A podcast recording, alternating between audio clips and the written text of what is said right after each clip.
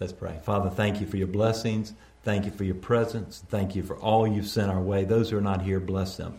Surround them. We want a closer walk with Jesus, and we're hungry and thirsty for you, O God. So come and, and fill that thirst with your presence. Thank you for the many praises, as Phyllis has mentioned. Also, as Ellen is good praise, we, we're praying. Continue to pray for Joanne, all those things to work out. Dear God, lift her up for healing, complete restoration, complete healing. Thank you, Lord, that's done. And we thank you. Thank you for healing Ralph. He's stronger. Bless him.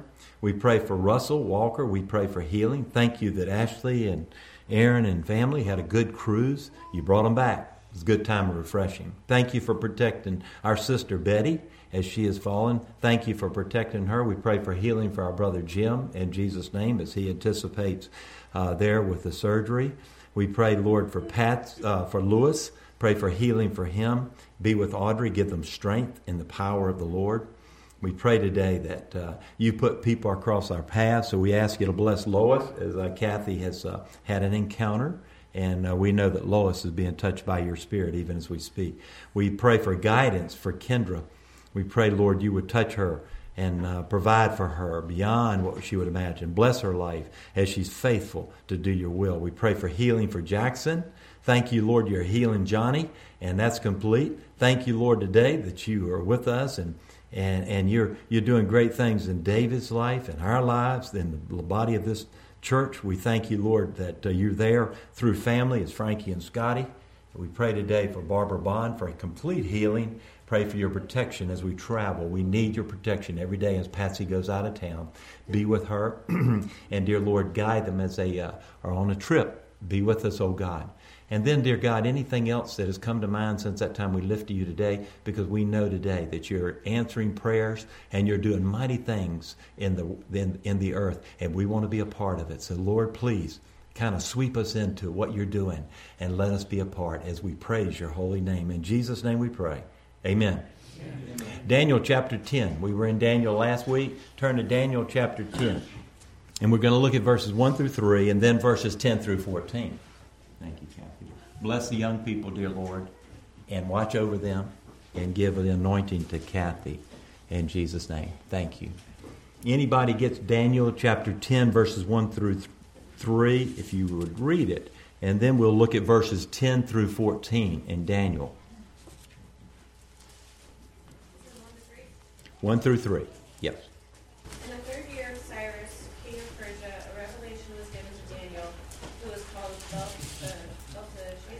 Yes, it's fine. The message was true and it concerned a great war. The understanding of the message came to him in a vision.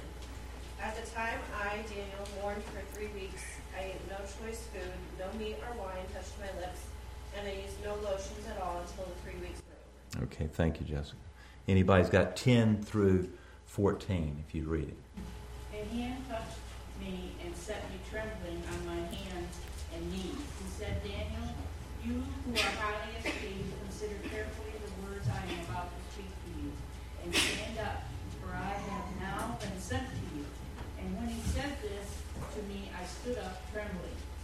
Then he continued, Do not be afraid, Daniel, since the first day that you set your mind to gain understanding and to humble yourselves before your God, your words were heard, and I have come in response to them.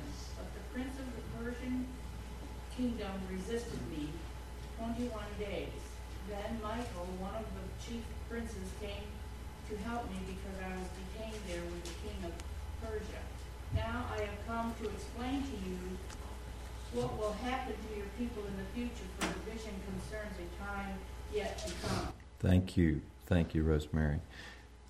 Two things. Daniel had a vision. God's releasing visions and dreams. If you'll ask Him for dreams, prophetic dreams and, and visions and prophecies, ask Him. Be prepared. Ask Him for the interpretation if you do have a dream and all. But Daniel's having dreams and visions, and God gives that. I believe in the last day church, the Word of God says that uh, that we will have the dreams and visions and, and all in the book of Acts. And so be prepared to receive those things. Ask Him. People are having dreams and people are sharing things with me that I believe are prophetic, and God is interpreting these dreams in a way. That's the way He speaks in many ways, prophetically, and what is yet to come. it gives direction, it also builds up the body of Christ. Second thing here is what happened is obviously Daniel was praying, he was a man of prayer, and he began to pray, and, and his prayers were being hindered by the prince of Persia. Okay? Spirits. In the spirit realm, if we could see in the spirit realm, I've always said we'd probably be really alarmed. We'd be surprised at the warfare that's going on. And sometimes when there's a delay in your prayers and my prayers, is that somehow I believe that somehow spirits can keep those prayers from becoming all that God desires to be as far as the answer is coming. But here's the thing we're going to learn today. And one thing we can take away, and we could really just end it right now as far as the sermon, and that is you keep on praying. Because sometimes we don't understand the heart of God because His ways are not our ways and His thoughts are not our thoughts.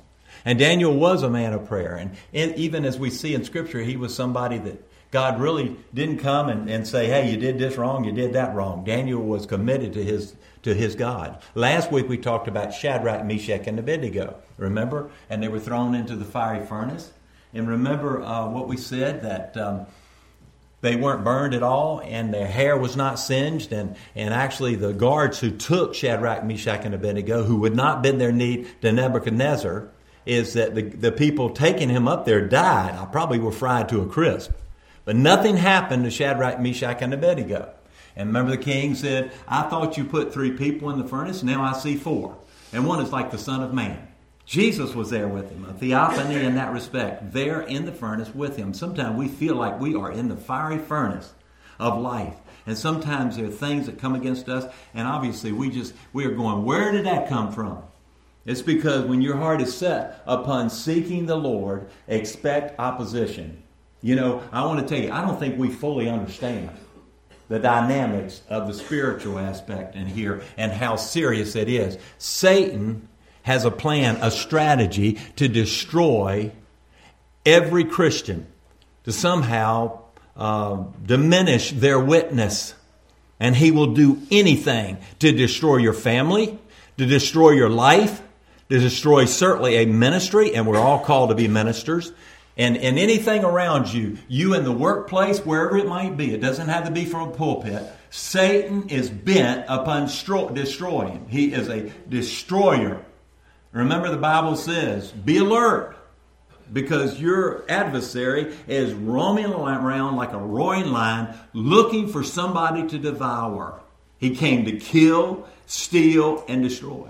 So Daniel's praying, and all these things are happening, yet his prayers are being hindered by these demonic spirits. There are demonic spirits that are assigned to particular regions, I believe over cities, different cities, particular regional areas, over probably countries sometimes. When you see that people have a bent towards a particular uh, sin, Sometimes I believe it's orchestrated because a particular uh, hierarchy of demonic spirits are over that particular region. There is strategies to take people down, to keep people from hearing the gospel and being set free. There's a strategy. And if you set your heart towards the Lord and say, I want salvation, I want to know I'm going to heaven when I die, I want to be uh, obviously free from these shackles that hold us all, that, that Jesus came to set us free from, is let me tell you, the enemy will oppose you. So don't think it's strange, and we'll talk a little bit about it here in the future. But I believe, even as we see over particular areas, maybe even over, say, for example, the area of Montrose, that there is a spirit of homosexuality, of spiritual, of sexual perversion that's over that area, and that's why you go down there. And obviously, that's where it's certainly San Francisco the same way. All these things are strategies that the enemy has set up. Daniel prayed and unleashed the power of God. And when you pray, you and I pray, it unleashes the power of God. Now, Daniel's prayer put into action angels from heaven who engaged in spiritual battle. We need to ask God, and some people, this is debatable, and this certainly is, is somehow people will say, well, you're not, God will do this on his own accord. But I believe we can ask the Lord to release his angels in particular situations. Lord, release your angels in these situations to do battle. I'm up against warfare. Ask you to cover and, and surround us with your angels. We all, I believe, have those ministering angels. And there are ministering angels and there are warring angels that are out there. You know, the Lord's time, word, the, the Lord's name and many times is called the Lord of hosts. And what that means is he is a valiant warrior. He fights on our behalf. And he gives us instruction in how we are to do battle as we pray. Daniel knew how to do that, and he prayed and he prayed. And I want to tell you, what if things could be affected by our prayers from the way that they would otherwise if we hadn't prayed? Okay? If you don't pray, you know, just think of the things that could happen here, or if you did. Think of the effective church that we would have. Think of the people who would be saved. Think of the powerful witness that we could have to an unsaved world if we could only pray like David did and have God's power made available to us. Think about the close relationship with God that we have. You see, that power is available to us. God has ordained that our prayers can influence His power. We can pray and unleash the power of God in our lives. And when we pray, something happens. Power is released. Don't ever doubt it today. That is, it's, it's something that obviously as you commune with God, as you talk to the Lord, as you pray, is power released that you can live the Christian life. And you can defeat these adversaries that may have been in your lives for years and years. And we all have them. You know, sometimes we all have luggage and God is saying today, it's too heavy for you. And if you'll pray to me, I'll take that luggage away. I'll take it away from you. But we've got to pray. And so pray unleashes the power of God. But look at what Daniel, there were a couple things that Daniel really needed, and that was certainly he, need, he knew he needed wisdom. And we need wisdom also. He wanted that wisdom in verse 12. He says, the Lord said, Do not be afraid, Daniel, since the first day that you set your mind to gain understanding. Daniel wanted to know the things of God. You know, many of us want the wisdom that comes from God, but a lot of times we don't want to study. We don't want to get into the Word. We don't want to pray. We don't want to do these things. Now, God can supernaturally impart that wisdom to us. And in James chapter 1, we are to ask for wisdom, he says, but we've got to ask, believing that God will give it to us. And the word is, and He'll give it to us unupbraided not. In other words, we can ask for wisdom, wisdom, wisdom, wisdom, wisdom. We never tire God out because we can ask for it because He knows that worldly wisdom will lead you and I down the wrong path. When we pray for godly wisdom, we want to believe that God is saying that we will get the wisdom. So, how did Daniel seek God's wisdom? In chapter 9, there in Daniel, verse 2. It says, In the first year of his reign, I, Daniel, understood from the scriptures, according to the word of the Lord given to Jeremiah the prophet, that the desolation of Jerusalem would last 70 years. Then Daniel knew the scripture. He knew Jeremiah the prophet. Daniel studied the scripture. He was a man of the word, and we seek God's wisdom through God's word. And certainly, we need to be effective. We need to have a reverence for the author of the word. We need to have a healthy fear of God. You know the reason why this country's gone away is, and certainly the church, maybe is the church at Laodicea. It's because we don't have a fear of God, not being afraid in that sense, but a sense of respect, a sense of awe, a sense of reverence. We need to get back to that. I pray every day that the Holy Spirit of God would impart in my heart a respect for God, a fear of the Lord. Every day I pray this, that prayer. Every day. I pray that every day. In Job 28 28 here, you know, it says, And he said to man, The fear of the Lord, that is wisdom, and to shun evil is understanding. In Psalm 111, the fear of the Lord is the beginning of wisdom, and all who follow his precepts have good understanding. What about those who are not seeking wisdom or are having a healthy fear of the Lord? Listen to Proverbs chapter 1. Then they will call to me, but I'll not answer. They'll look to me, but will not find, since they hated knowledge and did not choose the fear of God. God didn't hear because they didn't want wisdom. They didn't have a respect for God. They did not want the things of God. They wanted their worldly wisdom. And so often today, even the church, falls into that trap of going along with the way the world is. We're come out. We've come out. We're consecrated to the Lord. We are the Lord's and He is ours. We're not to do things the way the world does. God is saying today, I want to show myself to you, and yet you've employed all these earthly methods somehow, and you think you're going to be successful with them. I don't believe that. I believe we need godly wisdom. And we need the power of God to come back in His church today. We need the Holy Spirit of God, the power of God who resides in every believer who will help us through life and asking Him for these things. We need that fear of God. You know, you know, if we're truly seeking God's wisdom, we'll see that too. We need to have a healthy fear of the Lord. And, you know, and, and sometimes that we become content and all. We do things because we've always done them that way and so forth. And we're not following the Spirit of the Lord. And I've talked about this before. God's on the move. Revival's coming. He's going to do some things that we have not seen before today because our hearts need to be awakened to His holiness, just like Isaiah. He says, Woe is me when he saw the king there. He saw God on his throne. And he says, Woe is me. I'm a man of unclean lips, and I live amongst people of unclean lips. Remember that? I, this was Isaiah, the prophet of God, chosen of God, to prophesy. And yet he said, Woe is me.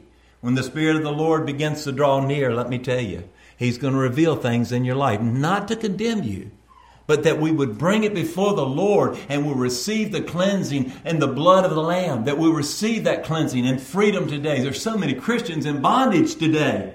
There's so many Christians who are walking in captivity. They're saved, but yet they're captive to old habits and old things today. And God is saying, I'm drawing near today. Open your heart to me because I want to set you free. That's why Jesus came. He does not want us to be held captive to those things. The second thing is we need to humble our hearts. In verse 12, do not be afraid, Daniel, since the first day that you set your mind understanding and to humble yourself before your God. He humbled himself. He fasted and prayed. I believe today he, he wanted his complete attention to be upon God. I ask for God for grace for, for fasting. Fasting and prayer go together. And how God works that out in your life, I think there's certainly guidelines about fasting. but it certainly is to seek Him during that time that you are fasting. And it's something you do in private. But I believe the two go hand in hand today because Daniel was a humble man. He was confident in his God. He basically was saying, God, if you don't do this, I'm in bad trouble because I'm trusting you completely. I cannot do this. We cannot do this today. There are things happening in this country too. I told you, keep your eyes open. It's all manifesting through the natural, but it's starting in the physical. God is doing mighty things today. Throughout history, God's power has been manifested in humble men. Moses, remember that, Numbers chapter 12. He was more humble than anyone else on the face of the earth. And then there was David. And the Bible says in Acts 13, he was a man after God's own heart. These men, and uh, certainly others, were used powerfully by the Lord because they humbled themselves before the Lord. We need to recognize that pride is sin. And sin causes our prayers to be powerless and ineffective today. Pride was there. And remember Isaiah 1 again, when you spread out your hands in prayer, I'll hide my eyes from you. Even if you offer many prayers, I will not listen. Your hands are full of blood. But to the humble, God says this in Psalms 10 You hear, O Lord, the desire of the afflicted. Certainly, humble, you encourage them and you listen to their cry. Now, my favorite. And uh, I heard recently, I didn't know, I probably heard this before though, but Mike Pence evidently put his hand on the Bible there and and it was open to Second Chronicles chapter 7, verse 14. And we all know that scripture, don't we? If my people who are called by my name will humble themselves and pray and seek my face and turn from their wicked ways, then I will hear from heaven and I will heal their land. He took the oath of office with his hand on the Bible, right on that. And you notice people praying? Have you ever heard as far as government's concerned, people praying now in the name of Jesus like they are. You know, um, Melania prayed, uh, I guess, part of the Lord's Prayer there. Got a whole lot of flack, didn't, didn't she?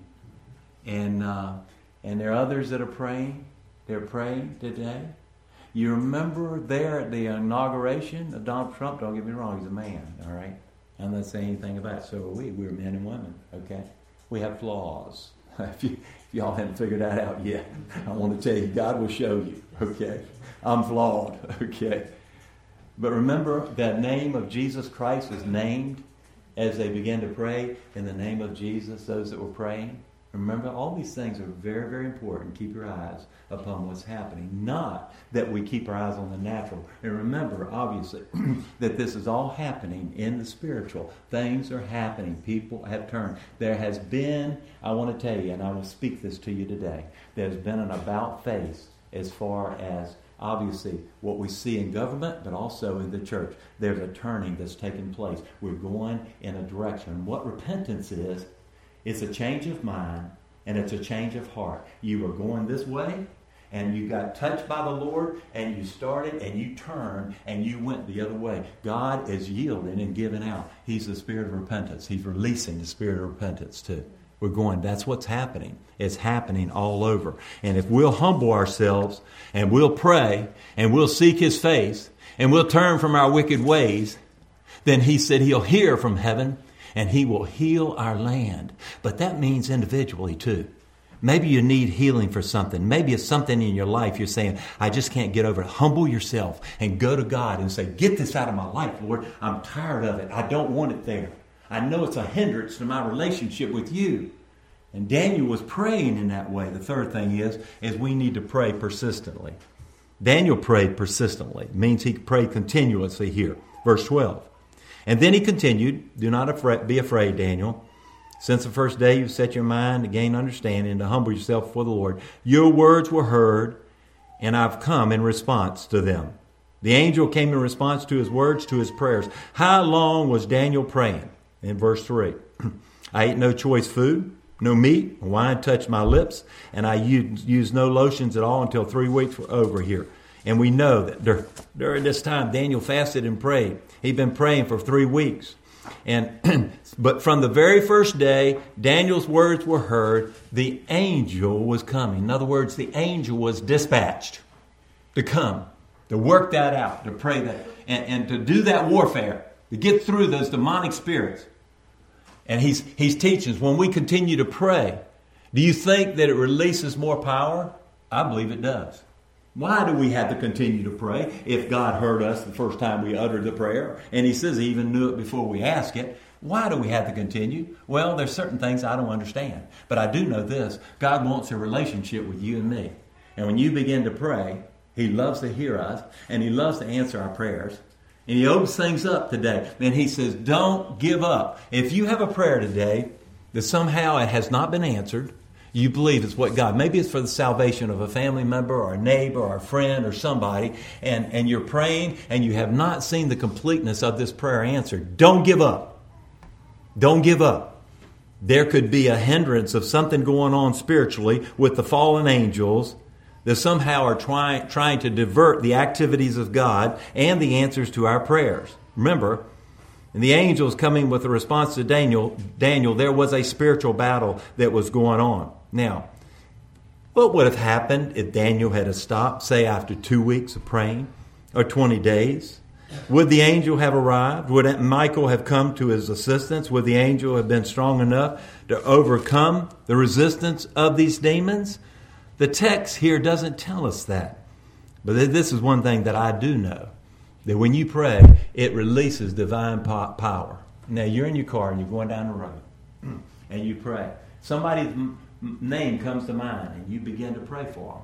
You just, you know, you just pray, Lord, I don't know what's going on. A lot of times when that happens and that name comes back, if you'll pay attention, and a lot of times it's something somebody has, where somebody has a need, and God has pinpointed that you would be the one to release power in that person's life that they may be somehow protected sometimes, that somehow maybe it might be a need, maybe emotionally. We're just down in the dumps. People get down in the dumps and, and all. Maybe you, they just need to be uplifted. They need a refreshment. They need a, a time that God comes and just refreshes them and picks them back up. Pay attention to those names that you hear.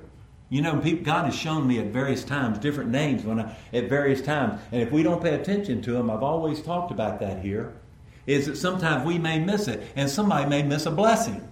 Pray. It releases the power of God. We need to pray because it releases divine power. In 2 Corinthians chapter 10, though we live in the world, we're living in the world, we don't wage war at the world as the world does. The weapons we fight with are not the weapons of the world. On the contrary, they have divine power to demolish strongholds And we demolish arguments and every pretension that sets itself up against the knowledge of God. And we take captive every thought to make it obedient to Christ. We wage war with divine power because this is the way God has ordained it. We do not. When you get in an argument with somebody or you have a difference with somebody, let me tell you, don't try to fight it in the natural. It's a spiritual war.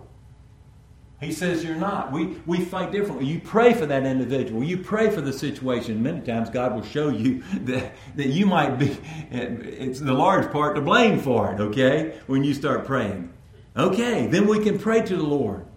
Don't fight that person. What happens with divisions in churches is the same way. Somebody said something that wasn't sensitive to the individual, you know, and always said something, you know, was uh, maybe downright harsh or whatever it may be. And I've heard people say, I'm not going back to that church anymore. That one person hurt my feelings.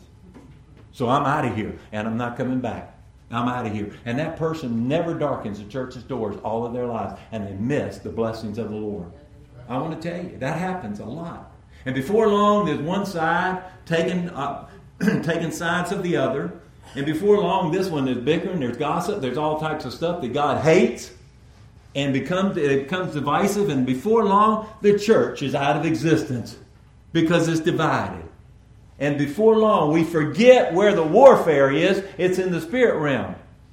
In Ephesians chapter 6, it says, For our struggle is not against flesh and blood but against the rulers, against the authorities, against the powers of this dark world, and against the spiritual forces of evil in the heavenly realms.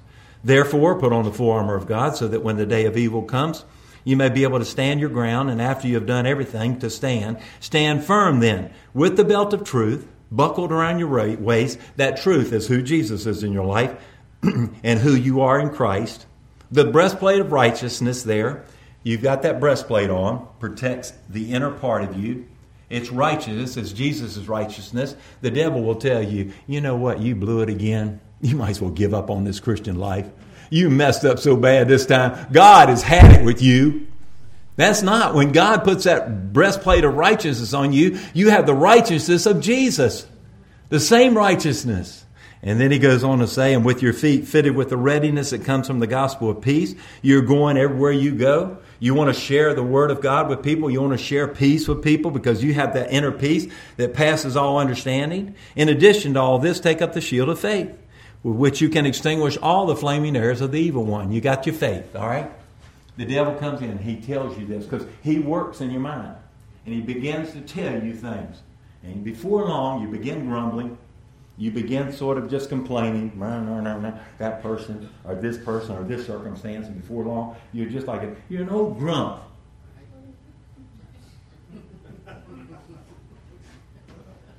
God says, put up, hold up the shield of faith, which extinguishes all. He doesn't say part of them. He says all of the flaming arrows of the evil one. Those thoughts coming your way. Man, he fires away. He's good. He's good, and he fires. He fires. And you're holding up the shield of faith. In other words, by faith, you say, This is not of God. The person brings an accusation. Before long, that accusation again travels along. Before it even gets uh, several people down the way, it's distorted. You shouldn't stop right then. Begin by saying, I don't believe this by faith. God, if you speak to me and tell me, then I'll keep it to myself and I'll pray to you about it. But what happens is, is we fail to use and declare this is not so, so by faith. Somebody tells you a lie, and you go, that's not right, that's a lie. You didn't hold up the shield of faith to say, no, this is not right, and I am not to retaliate because to begin with, my fight is not against my spouse, it's not against my brother and sister in Christ, it's not against my neighbor, it's not about that person that sits next to you in your cubicle there in the workplace or wherever you may work. My fight is against the principalities and powers of darkness. It's not against people and flesh and blood. It's about spiritual warfare. And our weapons are not carnal. In other words, our weapons are not like the world. The world takes it out. Now, they used to fight when I was a young kid, young guy. We'd say, they go, meet, meet me the school and we'll see who will win this argument. And so what did they do? They went to fisticuffs, right? They would did do that. And somebody come back and say somebody beat this guy and so forth and all that. Well, what they do? What's their weapons nowadays? A gun. And what they do? They blow somebody away. God's saying our weapons are not any of this. They're not carnal. But they're mighty in pulling down strongholds. It's prayer is a weapon today. You release more power in the spiritual realm when you pray and you pray persistently like Daniel did than you would ever do by getting into a knockdown, drag out argument with somebody that you disagree with. Don't argue with them. Don't do it. As we see revival beginning to draw close, as we see God's people beginning to be equipped and prepared to receive what God is doing, the blessings of the Lord, the enemy comes in and says, uh uh uh, I'm going to try to stop this. And he'll do everything. Remember, his mission, and he has a mission, a strategy to destroy you and destroy me, to destroy ministry, destroy your families, to destroy you and I. That's what he's after today. So look for it. But yet, put on this full armor of God. And then he goes on to say, Take the helmet of salvation, which is the mind of Christ, and the sword of the Spirit, and wield it, which is the Word of God. You remember Jesus said it's written? You can go to the Word, okay? Go to the Word, and God will use the Word of God. Will you always get the right Scripture? God will take that Scripture and that Word and speak to you, and He will deliver you if you'll do it His way. The problem today is people are hating one another. I told you, I've, I mentioned this several times, that com- in community, in the body of Christ, is power when we're together as one, right? Mm-hmm. And we're together as one here in this body. There is power that can release, is being released in this body today. But when we get in built up somehow, maybe factions here and there and all that, it, it, it dilutes what God wants to do. And it's not pleasing to the Lord. And so I want to tell you pray. And I believe constant prayer, persistent prayer, will release the power of God. And again, I don't know why God has chosen it necessarily except for relationship. He just wants you to talk to Him. He loves to hear from us. He loves us. He loves us with an everlasting love. The Holy Spirit's deeply in love with us, folks. He loves us so much that He wants to see us successful in whatever we do.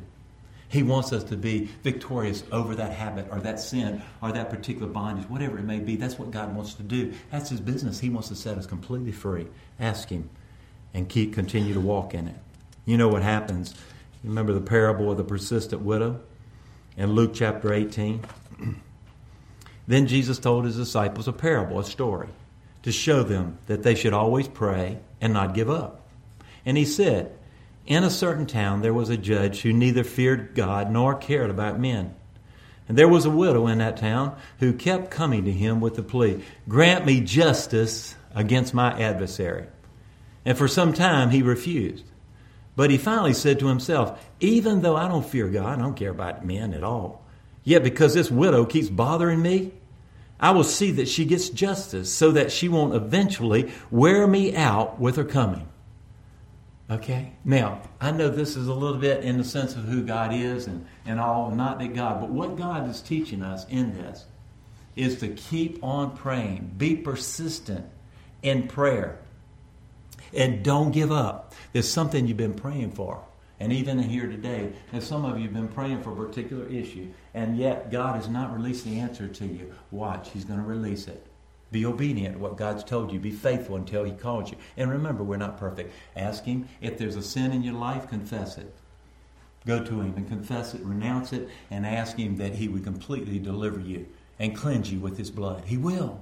He will take you, whatever it may be your past, your present, your future. Jesus paid it all, and all to Him I owe. But don't give up. Remember here a couple weeks ago, I also said that God is imparting a prevailing, prevailing prayer, spirit of prayer, supernatural, to pray for revival until we see people. Because today we need the Lord. We need the Lord more than ever. We need the power of God to come back into the church like we've never seen before. And God is releasing that prevailing prayer that we pray that He will come and do the things He wants to do. Don't give up. Exodus 17, y'all know the story. And remember when uh, Joshua was in the uh, in the valley fighting the Amalekites, I believe it was. And remember what was happening? Moses was up on the mountain, and they looked down in the valley, and Joshua and his troops, the Israelites, were fighting. And Moses lifted his hands up. And when Moses' hands were lifted up, remember Joshua would win. But Moses got tired, and his hands began to drop. And when they began to drop, then the the uh, the adversary, the Amalekites, started to defeat Joshua. Well, Aaron and Hur came on each side of Moses and held his hands up, and they kept them holding up. His hands are symbolic of prayer. That's symbolic of when we pray without ceasing, when we pray prevailing and not giving up for whatever it may be you're praying for, is that God will release power. Joshua defeated the Amalekites, and we also will defeat those enemies. Don't give up. You know, um, persistent prayer. Power released here because Daniel humbled himself. He said, I can't do this without you, Lord. And angels were dispatched to do war. They were warring. They're fighting. Michael fought. Took him a while. To fought, okay? Why? Again, God could speak and they'd be all destroyed. Remember this also that a third of the angels were kicked out of heaven when they were disobedient to God. Remember? Lucifer, Satan, had a prideful heart and he wanted to be take God's throne. And God said no. And a third of them went with him, but two thirds were in heaven. There were two thirds that were obedient to the Lord. There are other, obviously, uh, angelic beings in heaven and all this, and I believe the seraphim and and all that, and, and are there, but only there are two thirds there. So we're a third cast down. But I want to tell you, I believe that the enemy knows that his time is getting short. And so, what is he up to? His strategy.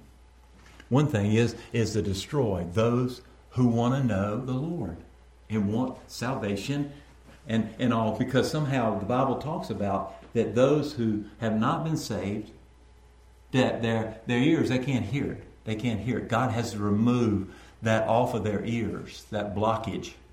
They can't hear it.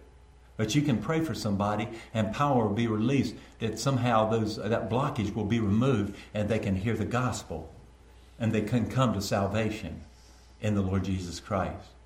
Satan knows his time is short. Now, when that time will be, I don't know, but I know there is warfare going on. He came to destroy people, okay? He came to destroy churches. He came to this disturb, to uh, somehow destroy marriages.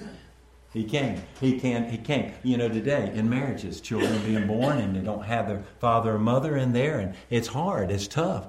One parent raising their child and so forth, and really God ordained that both the husband and the wife would be there, support one another, come in unity as far as direction for that child. But we see that today, and we see the disruption in our society. He is working today, and some people say, "Well, Jim, he is definitely working overtime." because I believe that he is trying to destroy. He knows that things are beginning to get ramped up because revival is coming. Get ready. I mentioned here, I think last week, take time in the morning, even if for a few minutes, and get before the Lord and pray. Begin with, with thanksgiving and praise, just thanking Him. Take a few moments in the morning, maybe in your truck, your car, or wherever it may be, in your quiet time, wherever it may be, and pray as the Lord leads. Take a few minutes to do it. God will broaden it. I'm not legalistic in that way. I'm not legalistic in any of these things. I'm just saying begin with prayer. And then in the evening, before you go to bed, take time to pray. Pray and just pray and continue to pray. God will open it up, give you grace for more time if need be, and He will do this. But start with whatever time that you're able to do that. Start with praise and worship. Okay. I don't want to miss what's happening today. You remember when Jesus was born there in Bethlehem?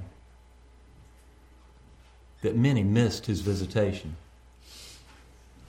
There were some that came, and some were witnesses, and some came to Christ. But many missed his visitation and missed the Lord's visitation. The other thing is, is that obviously, remember the, the two men on the road to Emmaus? They were walking along with Jesus. They didn't recognize him. And they were walking along talking to him and all this stuff. And Jesus finally he disappeared. And then, of course, he had supper with them. And, and the road, the men on the road to Emmaus said, uh, Didn't our hearts burn when we were in his presence? They missed him. And we can miss him also. We can miss this time of revival, of renewal in your heart, in the church today, if we're not careful. We need to be ready and we need to be looking for Him. We need to be ready. We need to say, Lord, I don't want to miss you and what you're doing today. I want to be ready and prepared. My heart needs to be ready for you. Prepare your hearts because I believe people are ready to follow. You know, not necessarily when a date or a time when you were saved or born again, but are you following Jesus today? Is the question. You see, as disciples of Christ, we're to follow Jesus. We're followers of Jesus. We're to do what he did. He loved people. He went around and he laid hands on people. He prayed for people. He delivered people. He did all these things. He, he somehow healed the brokenhearted. Are we doing and praying for people in that way? You know, I was telling the group on Wednesday night that a lot of times the men of, of, of God and women of God that I've heard, and, and great things were done through them in prayer and in, in their relationship with people, was when they realized they had compassion for people. Do you have compassion for people? I can pray for people, and we need to do that. But do we have compassion for people? I believe it releases the power of God. People are tired of political correctness. are they? Things are happening today where you see there's an uproar about those who are not politically correct. For those who are just speaking out there truth of what's actually happening. And there's all types of opposition that's coming against them political correctness will get you in a whole heap of trouble, and you'll never ever experience what God wants. Be honest, be truthful, and obviously, with grace, be direct. Because God is looking for people today to do that, but people are ready to follow. If you do what God wants, you'll be opposed. We see it in the political realm. We'll see it in the spirit realm also. One of the things that we are teaching, and we are teach here also, and we are on Wednesday night, it's relational Christianity. It's a relationship with Jesus Christ. God's still speaking. Do you believe that? He never contradicts His word, but God's still speaking. In fact, there are many who believe God's just speaking all the time. We're just obviously not prepared to hear Him, and we're too busy to hear Him. But God is speaking today. If you want to hear Him and hear His voice, is open your heart and say, Lord, get rid of the clutter out of my life because I'm too busy. And I really want to hear from you because what you say, I know is going to truly bless my life. Truly listen to the Lord. And following Him is our goal here at Lighthouse Fellowship in my life. I don't care where He leads, I don't care what He tells me to say or to do, it doesn't make any difference. As long as I'm following Jesus. That's it. That's all we need to do. And then, obviously, I believe the key to walking with the Lord. You know, the Bible says in Nehemiah, the, Lord, the joy of the Lord is my strength. The joy, have you ever thought of what that meant? I believe one meaning could be certainly our joy that God releases in our lives, but I believe certainly it says the joy of the Lord I believe that God's joy comes from us pleasing Him and being obedient to Him. I believe it blesses His heart. God's emotional, okay? God's emotional. He's our Father. Romans chapter 8. It says, Abba, Father, Daddy God. He's close, He's intimate. He made a way. Somehow tear down that old religion because religion kills. And and, and yet the Spirit brings life, okay? Religion will destroy you. A lot of people have religion today, but they don't have a relationship. They don't have intimacy with Jesus Christ. They don't know Christ. They've never said, Lord, all these things I believe, and I don't know how to, how to work those in my life, but I give my heart to you. And when you do that, the Spirit of God will come in. You ask Him, Lord, you work this in my heart. I want to know you, and I want to follow you. And I don't want anything to prevent you doing all that you want to do. And I want to be pleasing unto you. I believe it brings joy to God's heart. It's a simple surrender, isn't it? But that's all God calls us to do is surrender and give up. And let God move in our lives the way He wants. I ask it for my life, my family, and I ask it for this church. I'll ask it for the body of Christ. Lord, we can't do it. I need wisdom. I need divine power. I certainly need that persistent praying. And I need you to come and do that in our, in our churches, in our families today. Because revival is coming. Revival is on the way. There are a lot of people praying. A lot of people will be there tomorrow. A lot of pastors tomorrow in Trinity. We'll be praying that God will pour His Spirit out upon us, that the church will come back the way God desires. Be God's church anyway. It's not mine, not yours. It's God's church. Jesus' church. And so if Jesus, if it's His church, then obviously we need to hand it over to Him and say, Lord, come. And you show up at every meeting, every time we gather corporately or in meetings or whatever it may be, you come and you direct us. And when we meet as families, and in my quiet time, come and meet with me, Jesus, by your Spirit. And I'll obey you no matter what. Always said that if God knows you're not going to obey it anyway, then a lot of times those prayers go unanswered. But if you be willing to humble yourself, just like Second Chronicles 7.14, or uh, humble yourself. The Bible says he gives grace to the humble, but he resists the proud. I don't want God resisting me, do you? Mm-mm. So I'm going to say, I'm going to humble myself. And I'm going to pray until you bring about that which you desire from eternity past at this particular time of history, because I believe all of us here have, were born for revival, for renewal in the church, in our lives, in our families today, that people may come into the kingdom of God. But when we go in places, we bring the kingdom of God. And we go into places, I want to tell you, last week I talked about the mustard seed. We're close to the, the tree, small mustard seed. The tree grew up, people got under its shade. When you go in, people are going to want to be around you, and people want to get under your shade, your spiritual shade. So be ready if you're willing to follow Jesus. The question is, do you know Jesus?